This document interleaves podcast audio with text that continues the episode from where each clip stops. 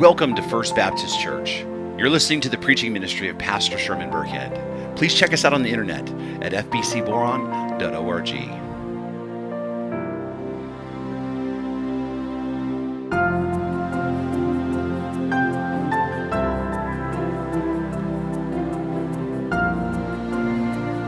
Mark chapter 10, beginning at verse 1. And the word of the sovereign Lord reads And he left there and went to the region of Judea and beyond the Jordan, and crowds gathered to him again. And again, as was his custom, he taught them. And Pharisees came up and, in order to test him, asked, Is it lawful for a man to divorce his wife? He answered them, What did Moses command you? They said Moses allowed a man to write a certificate of divorce and to send her away. And Jesus said to them, Because of your hardness of heart, he wrote you this commandment. But from the beginning of creation, God made them male and female. Therefore, a man shall leave his father and mother and hold fast to his wife, and the two shall become one flesh. So they, no, so they are no longer two, but one flesh. What therefore God has joined together, let not man separate. And in the house, the disciples asked him again about the matter, and he said to them, Whoever divorces his wife and marries another commits adultery against her, and if she divorces her husband and marries another, she commits adultery. This is the word of the Lord.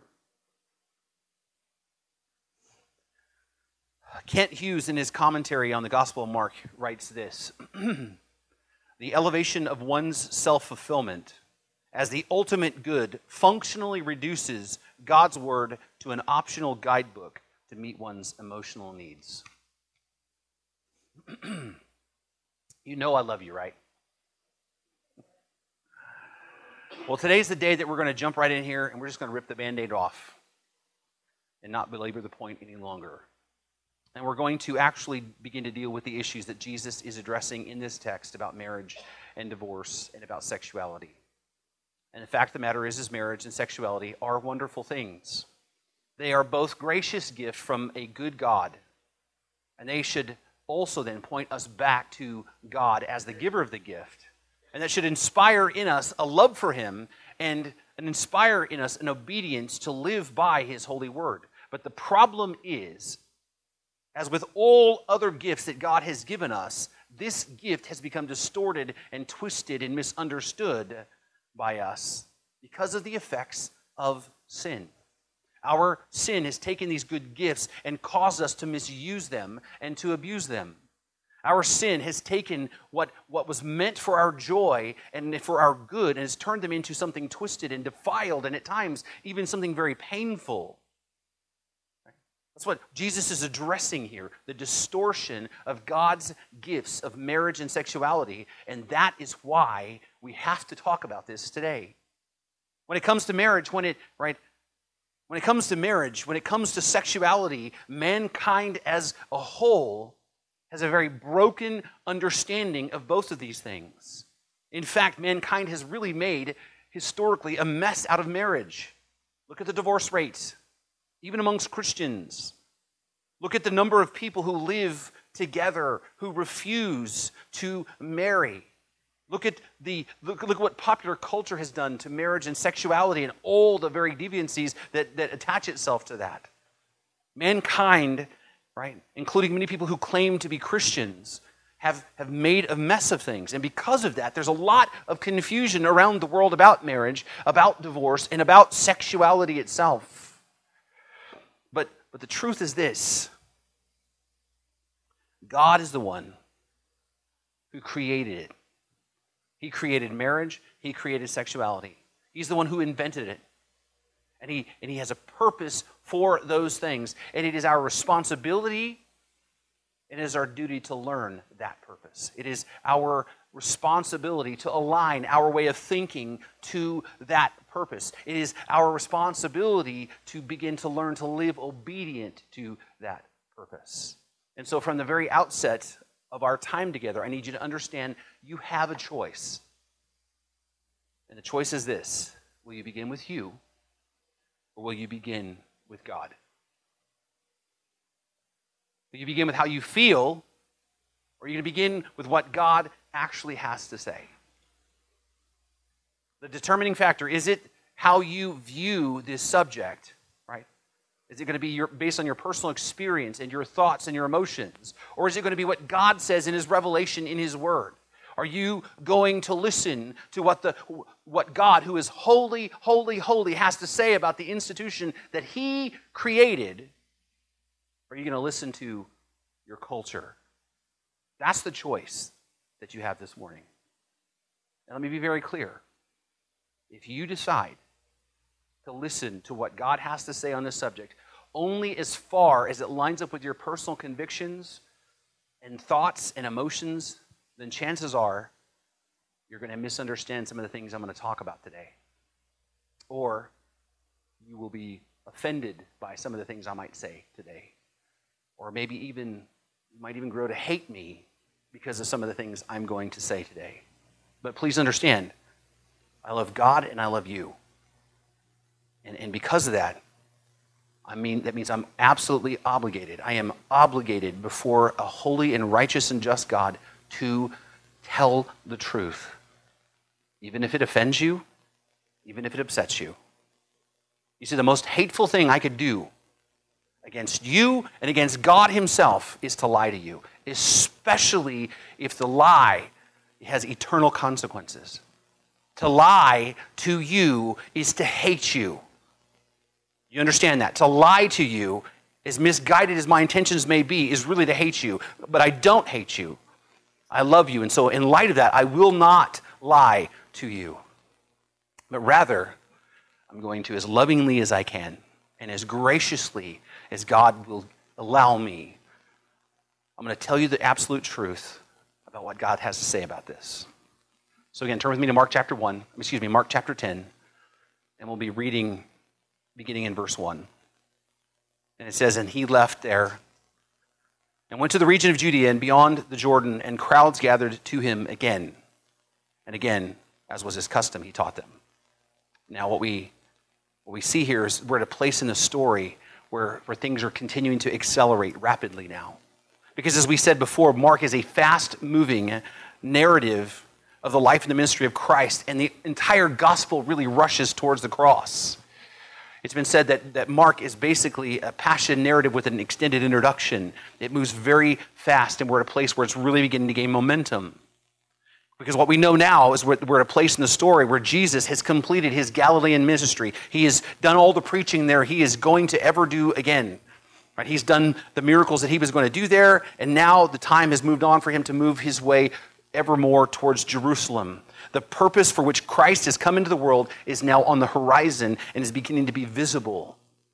And again, Jesus' fame has spread all over to the point that when he arrives in Judea, the crowds of people are already beginning to flock to him. As soon as they see him, they know who he is and they're coming to be around him. They already know about him and, and, and, and, and, they have heard about him and they want to be near him. And so he takes this opportunity, as he always does, to preach to them. But then it says in verse 2 the Pharisees came up in order to test him. You see, one of the things that we, we have seen throughout the entire Gospel of Mark is that when crowds begin to gather to Jesus, the Pharisees are very, the Pharisees are very soon to follow because they begin to argue with Jesus and they're trying to test him and trip him up. They are there. They do not like the attention he's getting, and they're trying to get at the root of whether he's the Messiah or not. And, and, and, and so they come to test him.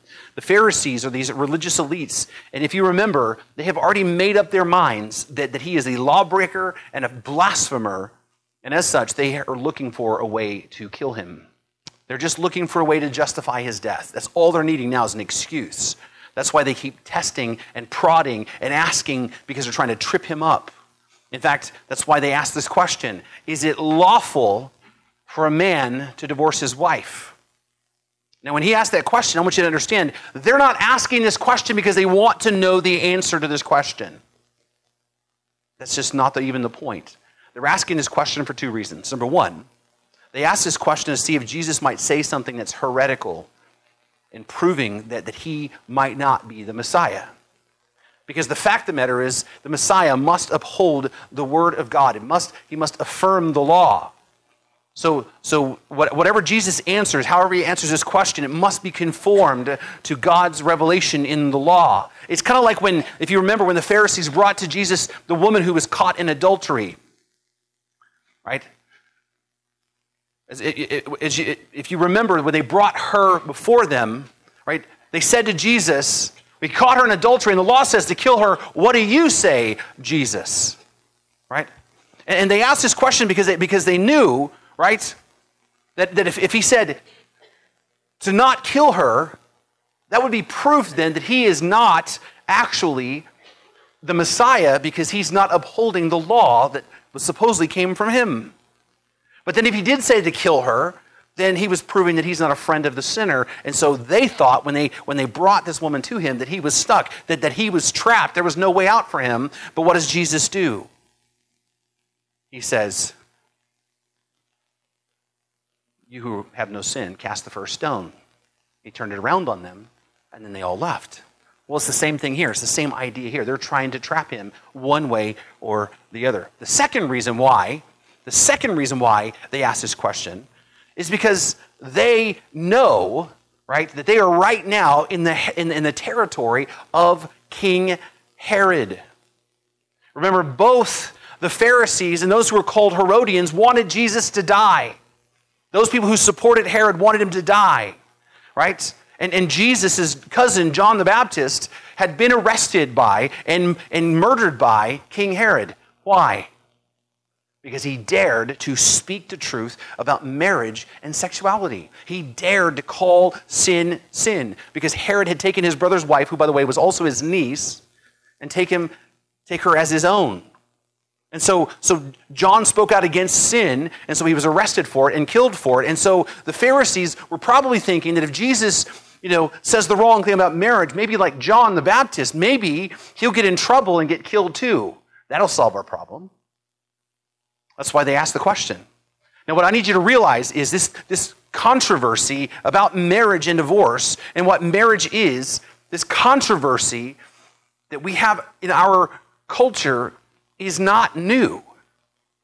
The, the, the, controversy goes all the way back to Christ and even before. Mankind has been struggling to live obedient to God's plan for marriage and sexuality. That struggle goes all the way back almost to the beginning. And as a result, having a God centered view of marriage has, was just as dangerous then as it is now. Now, some people might say, well, wait a minute, having a biblical view of marriage may be inconvenient, but it isn't dangerous today. And I would say, if that's your opinion, you're very naive about that. Today, people lose their jobs all the time if they dare to express the biblical view of marriage publicly. Heaven forbid they do so on social media. People get fired from their jobs for expressing what the Bible itself says about marriage. Businesses are being sued and boycotted all the time because, because they stand up for what God, says about marriage and sexuality. Even people who work in the ministry are being targeted for their stances for biblical marriage. A pastor up north was fired by his own congregation for proclaiming the truth about marriage because the congregation got so much public backlash uh, by, uh, by uh, activist groups. In fact, in Canada, there have been pastors, and also in the UK, that have been arrested for publicly stating what they believe to be true about, about marriage. Even Louis Giglio, if you know who that guy is, he's probably one of the nicest, most loving, one of the most easygoing pastors in, in all of America. I mean, for crying out loud, the worship leader in his church is Chris Tomlin. You can't get more vanilla and, and likable than that, right? Even Louis Giglio faced a public outcry because he was asked to lead the inaugural prayer at Barack Obama's second inauguration, but somebody happened to look back 10 years and found a sermon where he mentioned that you know that that that uh, marriage is between a man and a woman. And Louis Giglio affirmed the biblical definition of marriage and there was so much pressure you know brought against him from a 10-year-old sermon that he just decided to back out of the situation altogether standing for biblical marriage is very dangerous today, right? Like it was before. In fact, I think the most terrifying question that a Christian can be asked publicly, especially on a recorded interview, is Do you think homosexuality is a sin? Because that question is really a setup. It is a setup, is all that it is. Because they don't ask the question, do you think that, um, uh, you think that, that sex before marriage is a sin? They don't, they don't ask that. Do you think that, that pornography is a sin? Or, or do you think adultery? They don't ask those questions. They ask the one question that they know will create public outcry and get people in trouble. They ask this question because they know politically and financially and personally that it's dangerous to answer that question honestly and clearly. And that's why the Pharisees, they asked the question about divorce, because it's a dangerous question for him to answer and to answer biblically. Now, understand, this issue of marriage and divorce at that time was not settled culturally, by the way. Right? There was a wide array of opinions at the time on divorce, and, and in fact, the issue of divorce wasn't even argued. Like the, the, the issue of whether or not you can get a divorce wasn't argued. What, what was argued was what was, what was the, the grounds for divorce. Can a person, what were the grounds for divorce, and then what were the grounds for somebody to get remarried? That was the issue that people were really arguing about. In fact, Matthew records the Pharisees asking the question this way Is it lawful for, uh, to divorce one's wife for any cause? You see, the assumption was that divorce was lawful. The only question then was what was the right reason to get a divorce? And and at the time, there were essentially two dominant views. There were lots of views, but there were two, one, two dominant views. One was very strict and said that divorce was only for extreme cases. And on the other one, it was a very liberal, uh, and they believed that you could divorce your wife for something as simple as burning your supper. Right? You had that wide range of views there, and the Pharisees were asking Jesus to basically weigh in on that particular controversy. By the way, you cannot divorce your wife for burning your supper, okay? Just, just so you know. All right. but notice, but notice that Jesus doesn't answer the question right away.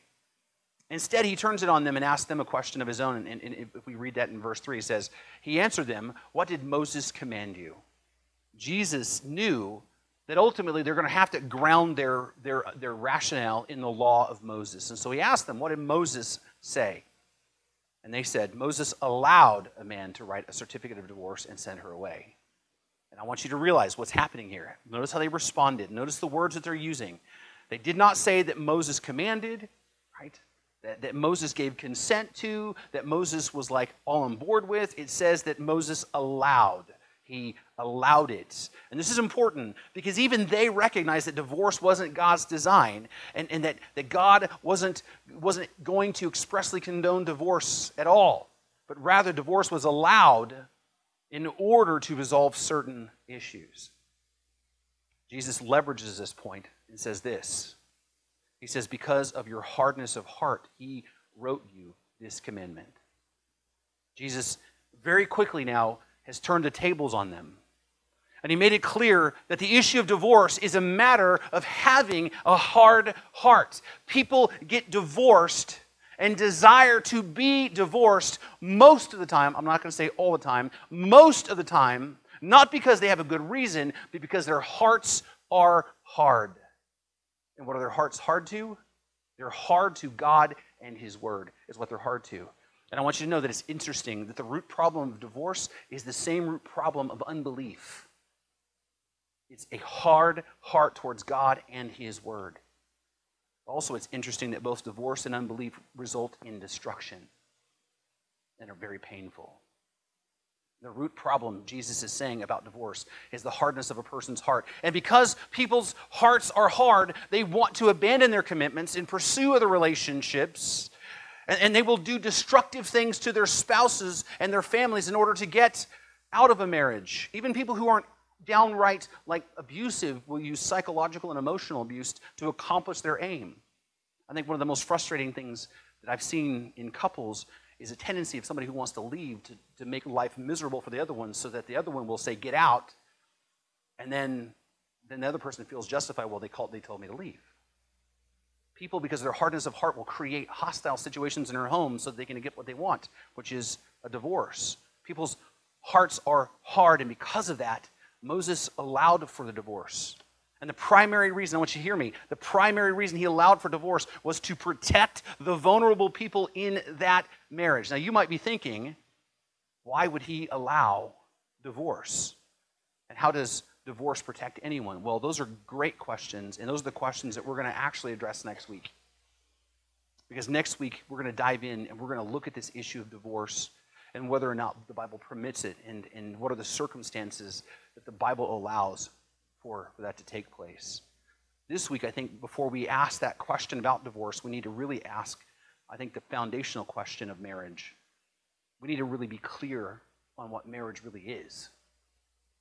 Before we can understand what divorce is and its place in the world, we need to understand what marriage is, what marriage is for, and we also need to understand what marriage is not.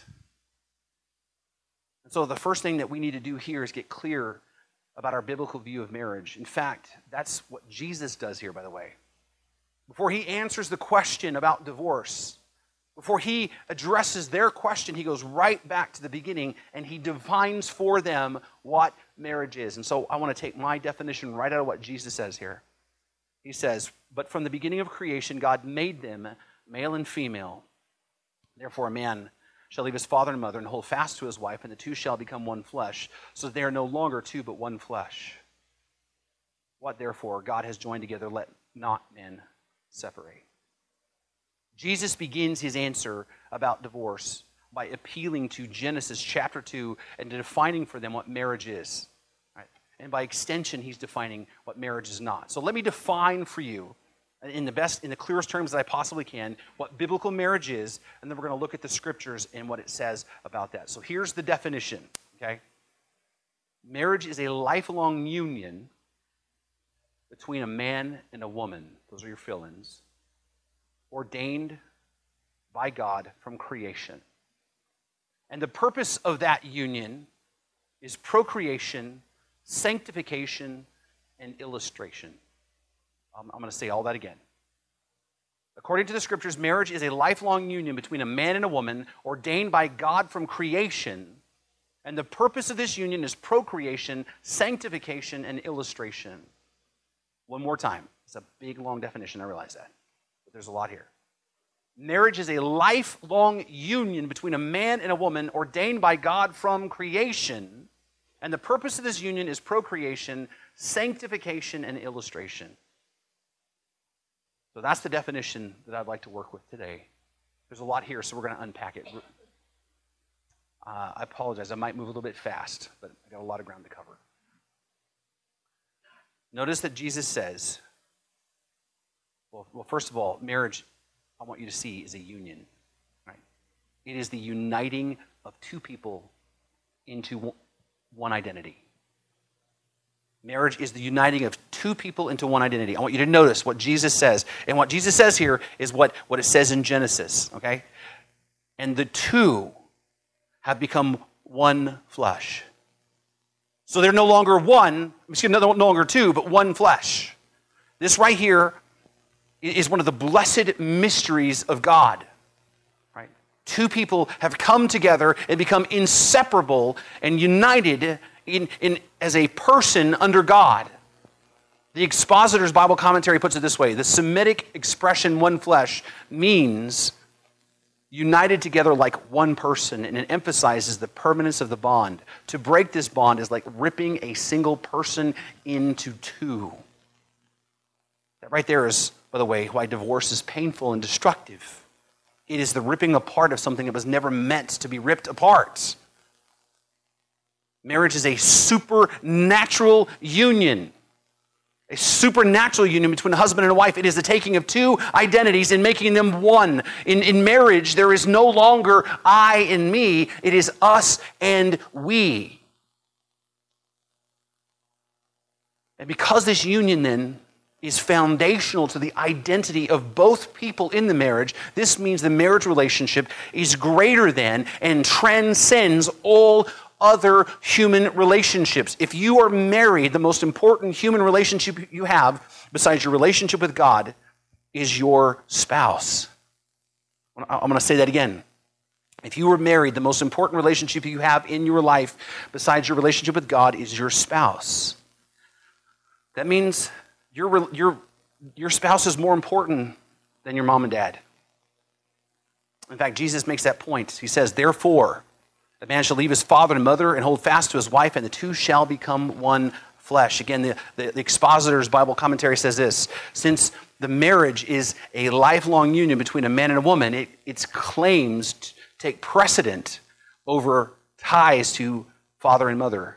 Your spouse is to be your primary relationship over all other relationships, including your parents, including your childhood best friend that you've known forever, including your siblings, including your, your cousins that, you, that are like best friends, even including your crazy cousins that you just can't help but to love, including your grandma, including, including your buddies that you hang out with, including even your own children and your own grandchildren.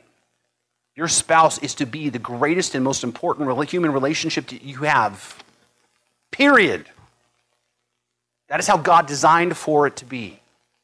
The union symbolizes the great importance of this relationship. The husband and wife come together as two individuals being united as one single identity. This union is expressed both spiritually, but also it's expressed physically. That is why this union then is by definition, by definition, is heterosexual. Look at what Jesus says here God made them male and female. And notice, I want you to see the word that he uses next, okay? This is so important. He uses the word therefore. Anytime you see the word therefore, you should ask the question what is that word? Therefore, therefore. You see, the word therefore is important because it's a connecting word. It connects what Jesus is about to say with what he just said, meaning that you cannot interpret the intent of the following sentence without understanding the sentence that precedes it. They're inextricably linked together.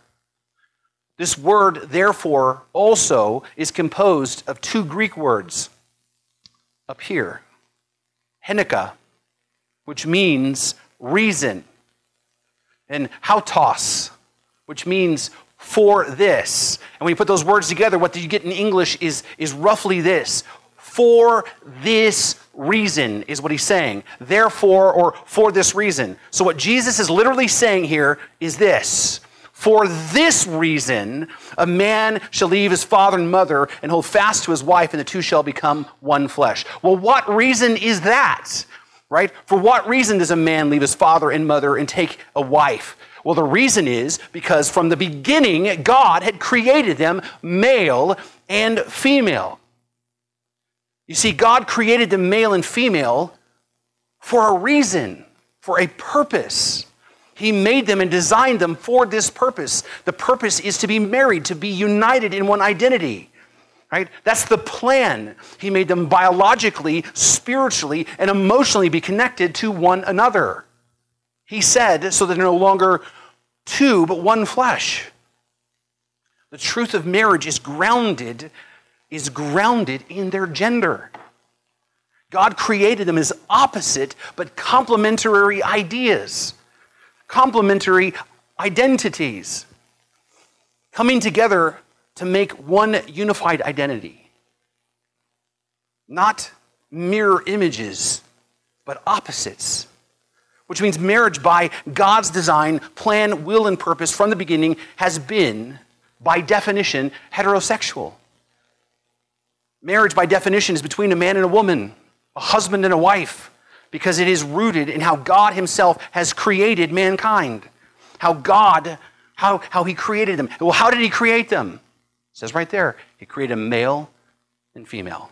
Now, this, tri- this truth right here, if there's a truth that's going to get people to like send me hate mail over this message, it's going to be this one. This truth right here is the truth that the world violently pushes back against. This is the truth that gets people and businesses boycotted. This is the truth, again, that will get me hate mail and hate email. This is a truth that gets Christians labeled as hateful and bigoted and narrow minded and even fascists. Because this is a truth that the world absolutely detests and hates.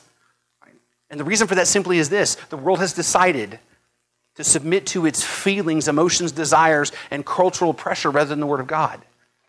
It's decided to submit to its heart. But remember, the Bible says about our hearts that it's wicked and deceitful. Anything outside of that definition is not a marriage. And the Word of God is explicit about this. If you come to the Word of God, reading for what it says, you will see marriage is a lifelong union of a biological man and a biological woman. And again, anything outside of that, by definition, is not marriage. Now, some people will push back and say, well, what about same sex marriage? And I would say, as lovingly and as graciously as I possibly can, there is no such thing. It's not real. Just look at the Word of God. Look at what God says about marriage. And then they'll say, well, wait a minute. The law of the land says that there is such thing as, as, as same sex marriage. And I say, that's fine what, what the law of the land says. Just because the government sanctions something doesn't make it true or right. Just because the government recognizes the relationship that, that's called same sex marriage doesn't mean that God will recognize that or that we should. The government will say, you know, no, no matter what the government, no matter what people say, right? What, what people, excuse me. Now, some people will say, um, the government actually itself is increasingly recognizing. Let me show you an example of where the government gets something wrong, painfully wrong.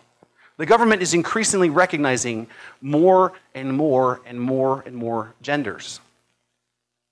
The problem is that God doesn't. And, and neither does science, by the way.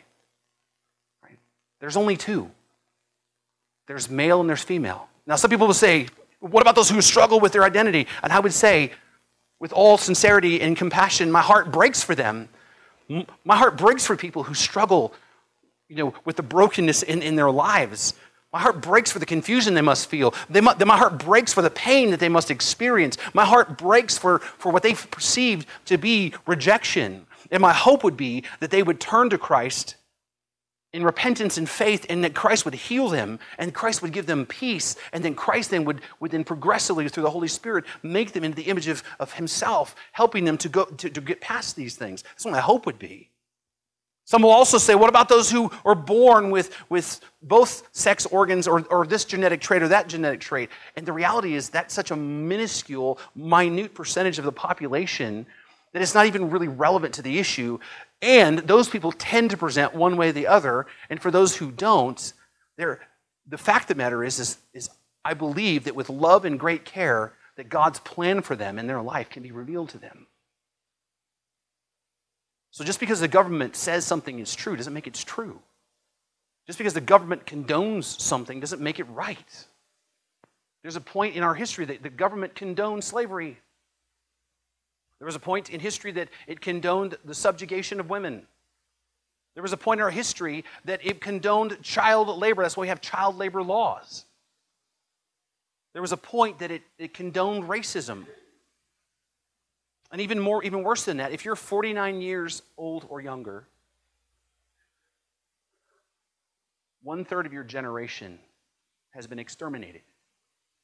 One full third of your generation has been exterminated because the government has allowed and condoned it. Since 1972, 60 million children have been murdered. Nearly twice the population of California. Like, that's a number that you just have to come to terms with. 60 million, a third of the generation, my generation and younger.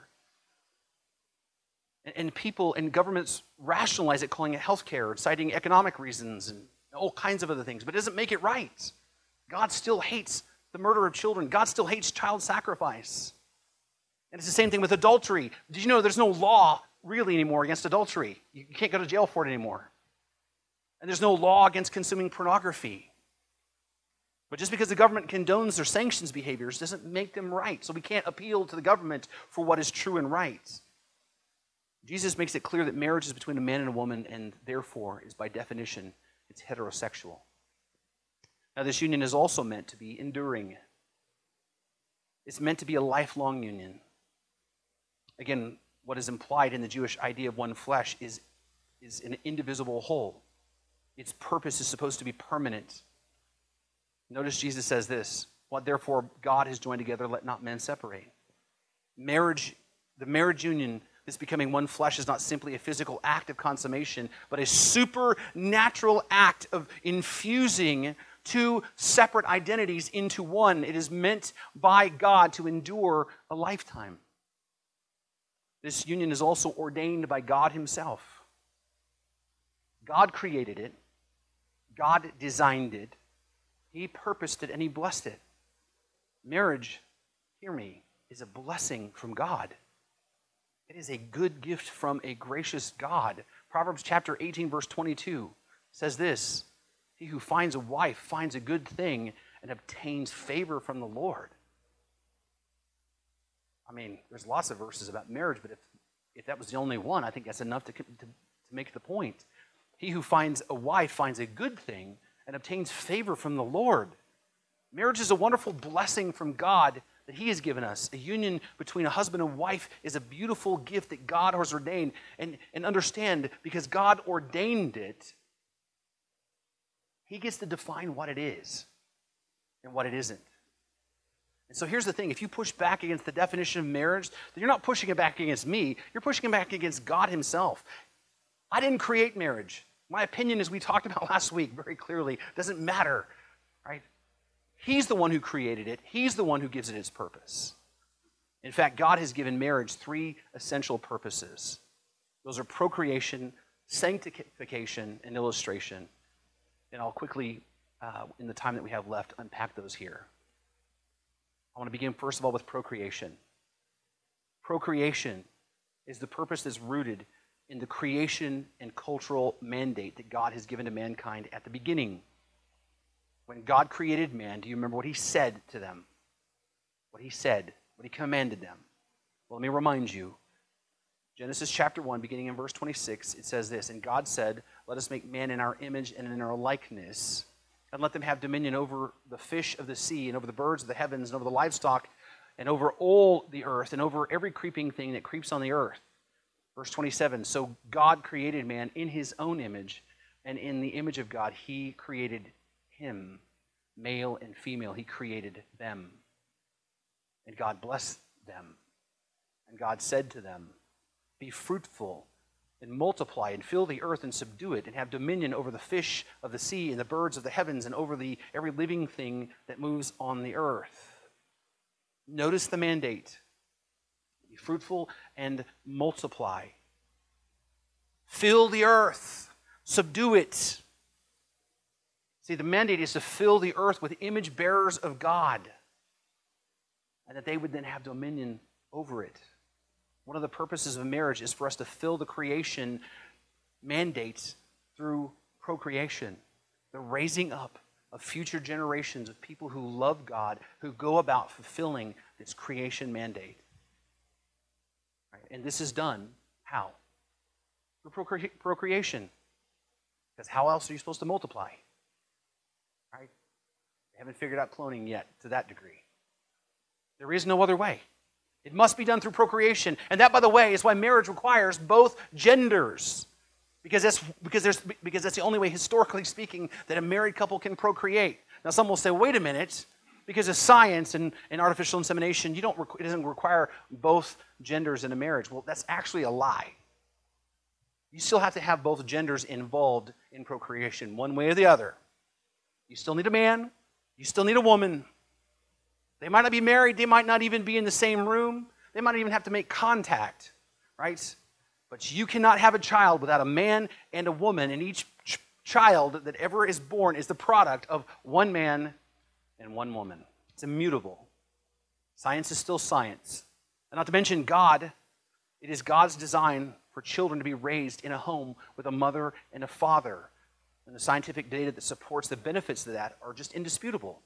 Children who are raised in a home without a father or a mother suffer more emotional health issues than all other children and are more likely to turn to drugs and alcohol, are more likely to go to jail, or more, than, more likely to fall into sexual sin. Girls are more likely to get pregnant out of wedlock, and the boys are more likely to be abusive and, and create more pregnancies. Statistics bear it out.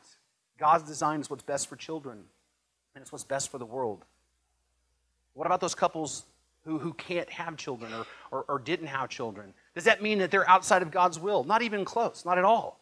Procreation is one of the purposes of marriage, right? It's not the only one. The second purpose is sanctification, because marriage is the proper and only context for our God given desire for sex and intimacy. The truth is that is this God created us male and female. He made us, He created us for physical union. And that physical union is designed to bring us great joy and happiness. And He and we were created to desire that union. It is a gift from God. The same way that food satisfies your natural hunger and brings you joy. And by the way, lots of us are really joyful about food? The same way that water satisfies your natural thirst and brings you joy, the same way that sleep satisfies your body's natural need for rest, how that brings you joy, and some of us really enjoy sleep more than others, right? The same way sex satisfies that God given desire to be united with our spouse. Our desire for intimacy and sex is a good thing. It is a gift from God, and it's meant to bring joy to our relationship with our spouse, and it was meant to give us a deeper connection with them. It was meant then to bring also forth children. It is God's design. And, and, and the emotion that, is, that, that, that, that this right union elicits in us points us toward a relationship with God. As, as John Piper says, God created us in his image, male and female, with personhood and sexual passion, so that when he comes to us in the world, there would be these powerful words and images to describe the promises of the pleasures of, of our covenant relationship with Him through Christ. And so our appetites and our desires are good, but they, like all of our other appetites, have been affected by the fall and distorted by our sin. The same way that hunger, in, our hunger um, has been distort, distort, distorted to lead us to gluttony, and the way that our desire to be accepted can lead us into uh, narcissism and the way that our desire to be loved creates codependency, and the way that our desire for fun can lead us to drunkenness and even addiction, our God given sexual desire has also been corrupted. And these corruptions really have no end. Mankind's sexual desire leads to all manner of destructive behaviors, including adultery, fornication, pornography, prostitution, homosexuality, pedophilia, and even things that we can't even like mention here. Sin has distorted our desires to something vile and putrid. But God has given us marriage to sanctify us, to purify us. Because God, because marriage between a man and a woman is the only and proper place for those desires to be fulfilled. We are to fulfill our desires through, we're not, excuse me, we're not to fulfill our desires through consuming of pornography or through premarital sex or adultery. We are commanded by God to refrain from all other sexual activity outside of marriage except for the union between a man and a woman. Because all other expressions of sex from all other expressions are by their nature against God's design and will and purpose, and by definition is sinful. And I want you to hear me, okay? This is the point I think we have to all come to. This is the point that we just have to accept. As Christians, we have to stand firm on. All sexual expressions outside of a marriage relationship between a man and a woman are called by the Bible porneia, or sexual sin. And we are called by the Word of God to flee from it. Not dabble in it, not experiment with it, not try to stay in the situation and try to resist it. No, Paul says to flee, to run from it. He says that sexual sin is the only sin that you commit against your own body, by the way. Marriage is the proper context for a God given desire for intimacy and sex. And, and, and through that, it sanctifies both husband and wife. So the purpose of marriage is procreation and sanctification, but it's also for illustration, which I think is probably the most important purpose. Marriage is a very real world picture of a greater reality, which is our hope. The hope that Christ will come back for us the way a husband is supposed to come back for his bride. We read in Isaiah chapter 55, 54, verse 5 For your Maker is your husband. The Lord of hosts is his name. The Holy One of Israel is your Redeemer. The God of the whole earth, he is called. Marriage is a tangible illustration of the joy and the hope of our relationship with God. In fact, I want you to notice how Paul uses that illustration to instruct husbands and wives and how they are to treat one another. In Ephesians chapter 5, beginning in verse uh, 22, Paul says this Wives, submit to your own husbands as to the Lord, for the husband is the head of the wife, even as Christ is the head of the church, his body, and is himself its Savior. Now the church submits to Christ, so also wives submit to everything submit in everything to their husbands. Husbands, love your wives as Christ loved the church and gave himself up for her, that he might sanctify her, having cleansed her by the washing of the water of the word, so that he might present the church to himself in splendor, without spot or wrinkle or any such thing, that she might be holy and without blemish. In the same way, husbands should love their wives as their own bodies. He who loves his wife loves himself, for no one ever hated his own flesh, but nourishes and cherishes it, just as Christ does the church, because we are members of his body. Therefore, and he comes right back to creation again.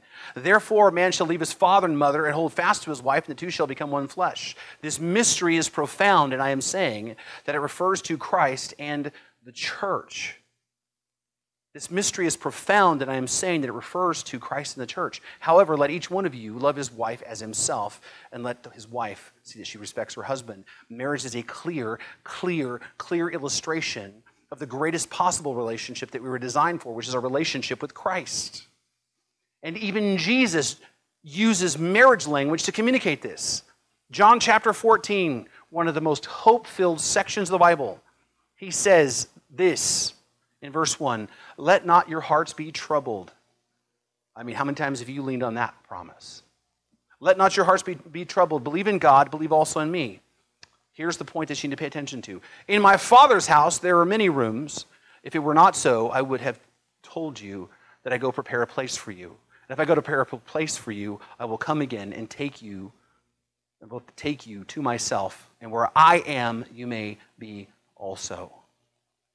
And then he says, And you know the way to where we're going. And Thomas said to him, Lord, we do not know where you're going. How can we know the way? And Jesus said, I'm the way, the truth, and the life. No one comes to the Father except through me.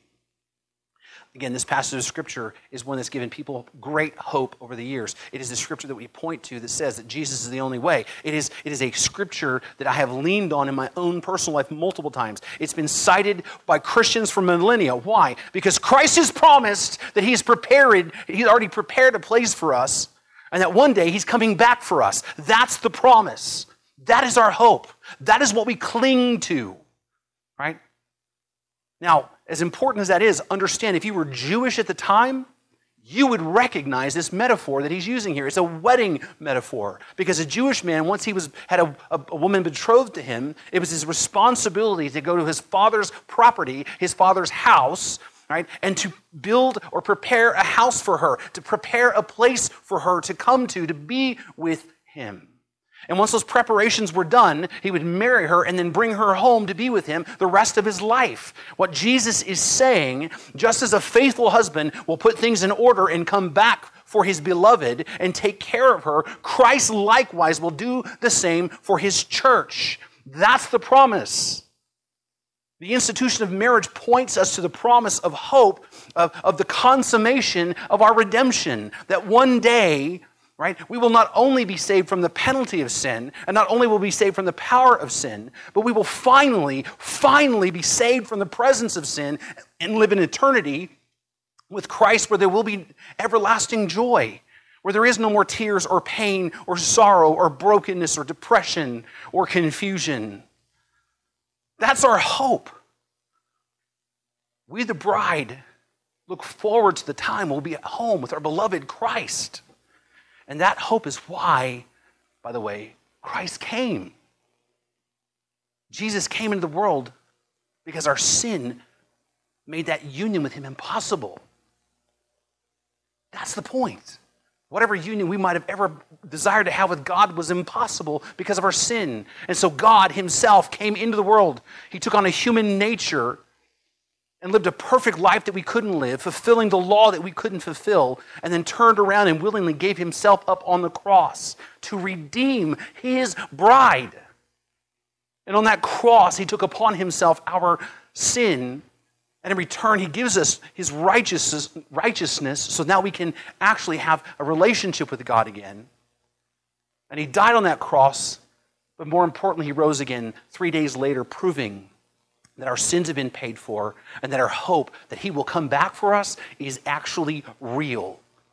And then all we need to do is repent and believe that promise. All we need to do is turn away from our old life and turn to Christ in faith, and, and we then are saved. That is our hope. We will be saved, and our hope of being with Christ forever is our permanent hope. Because the truth is this the bridegroom is faithful and true, and he will fulfill his promise to come back for us. So, marriage, marriage is the lifelong union between a man and a woman ordained by God from creation. And the purpose of that union is procreation, sanctification, and illustration.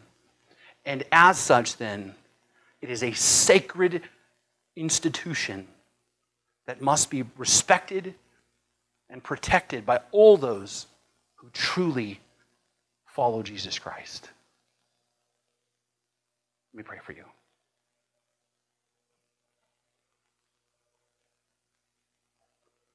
Father, may the words of my mouth,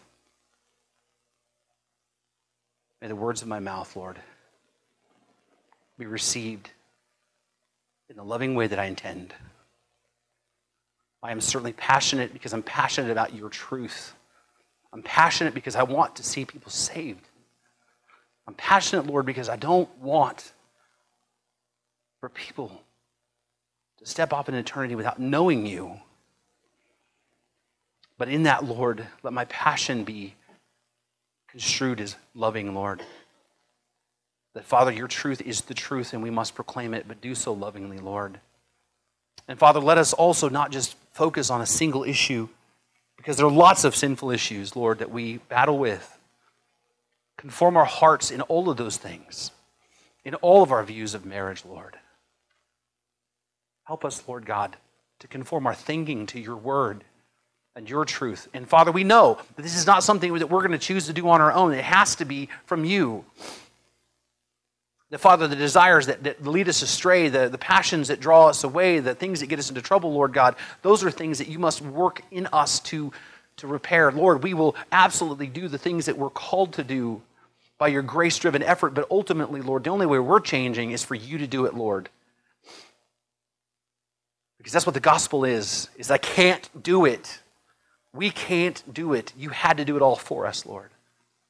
And so, Father, I just pray that you would do that. You would conform all of our minds and hearts to your word, and that we would not be ashamed of the gospel, and we would not be ashamed of the truth, and that we would, Lord, have the lovingest disposition, Lord, but we would still tell people the truth.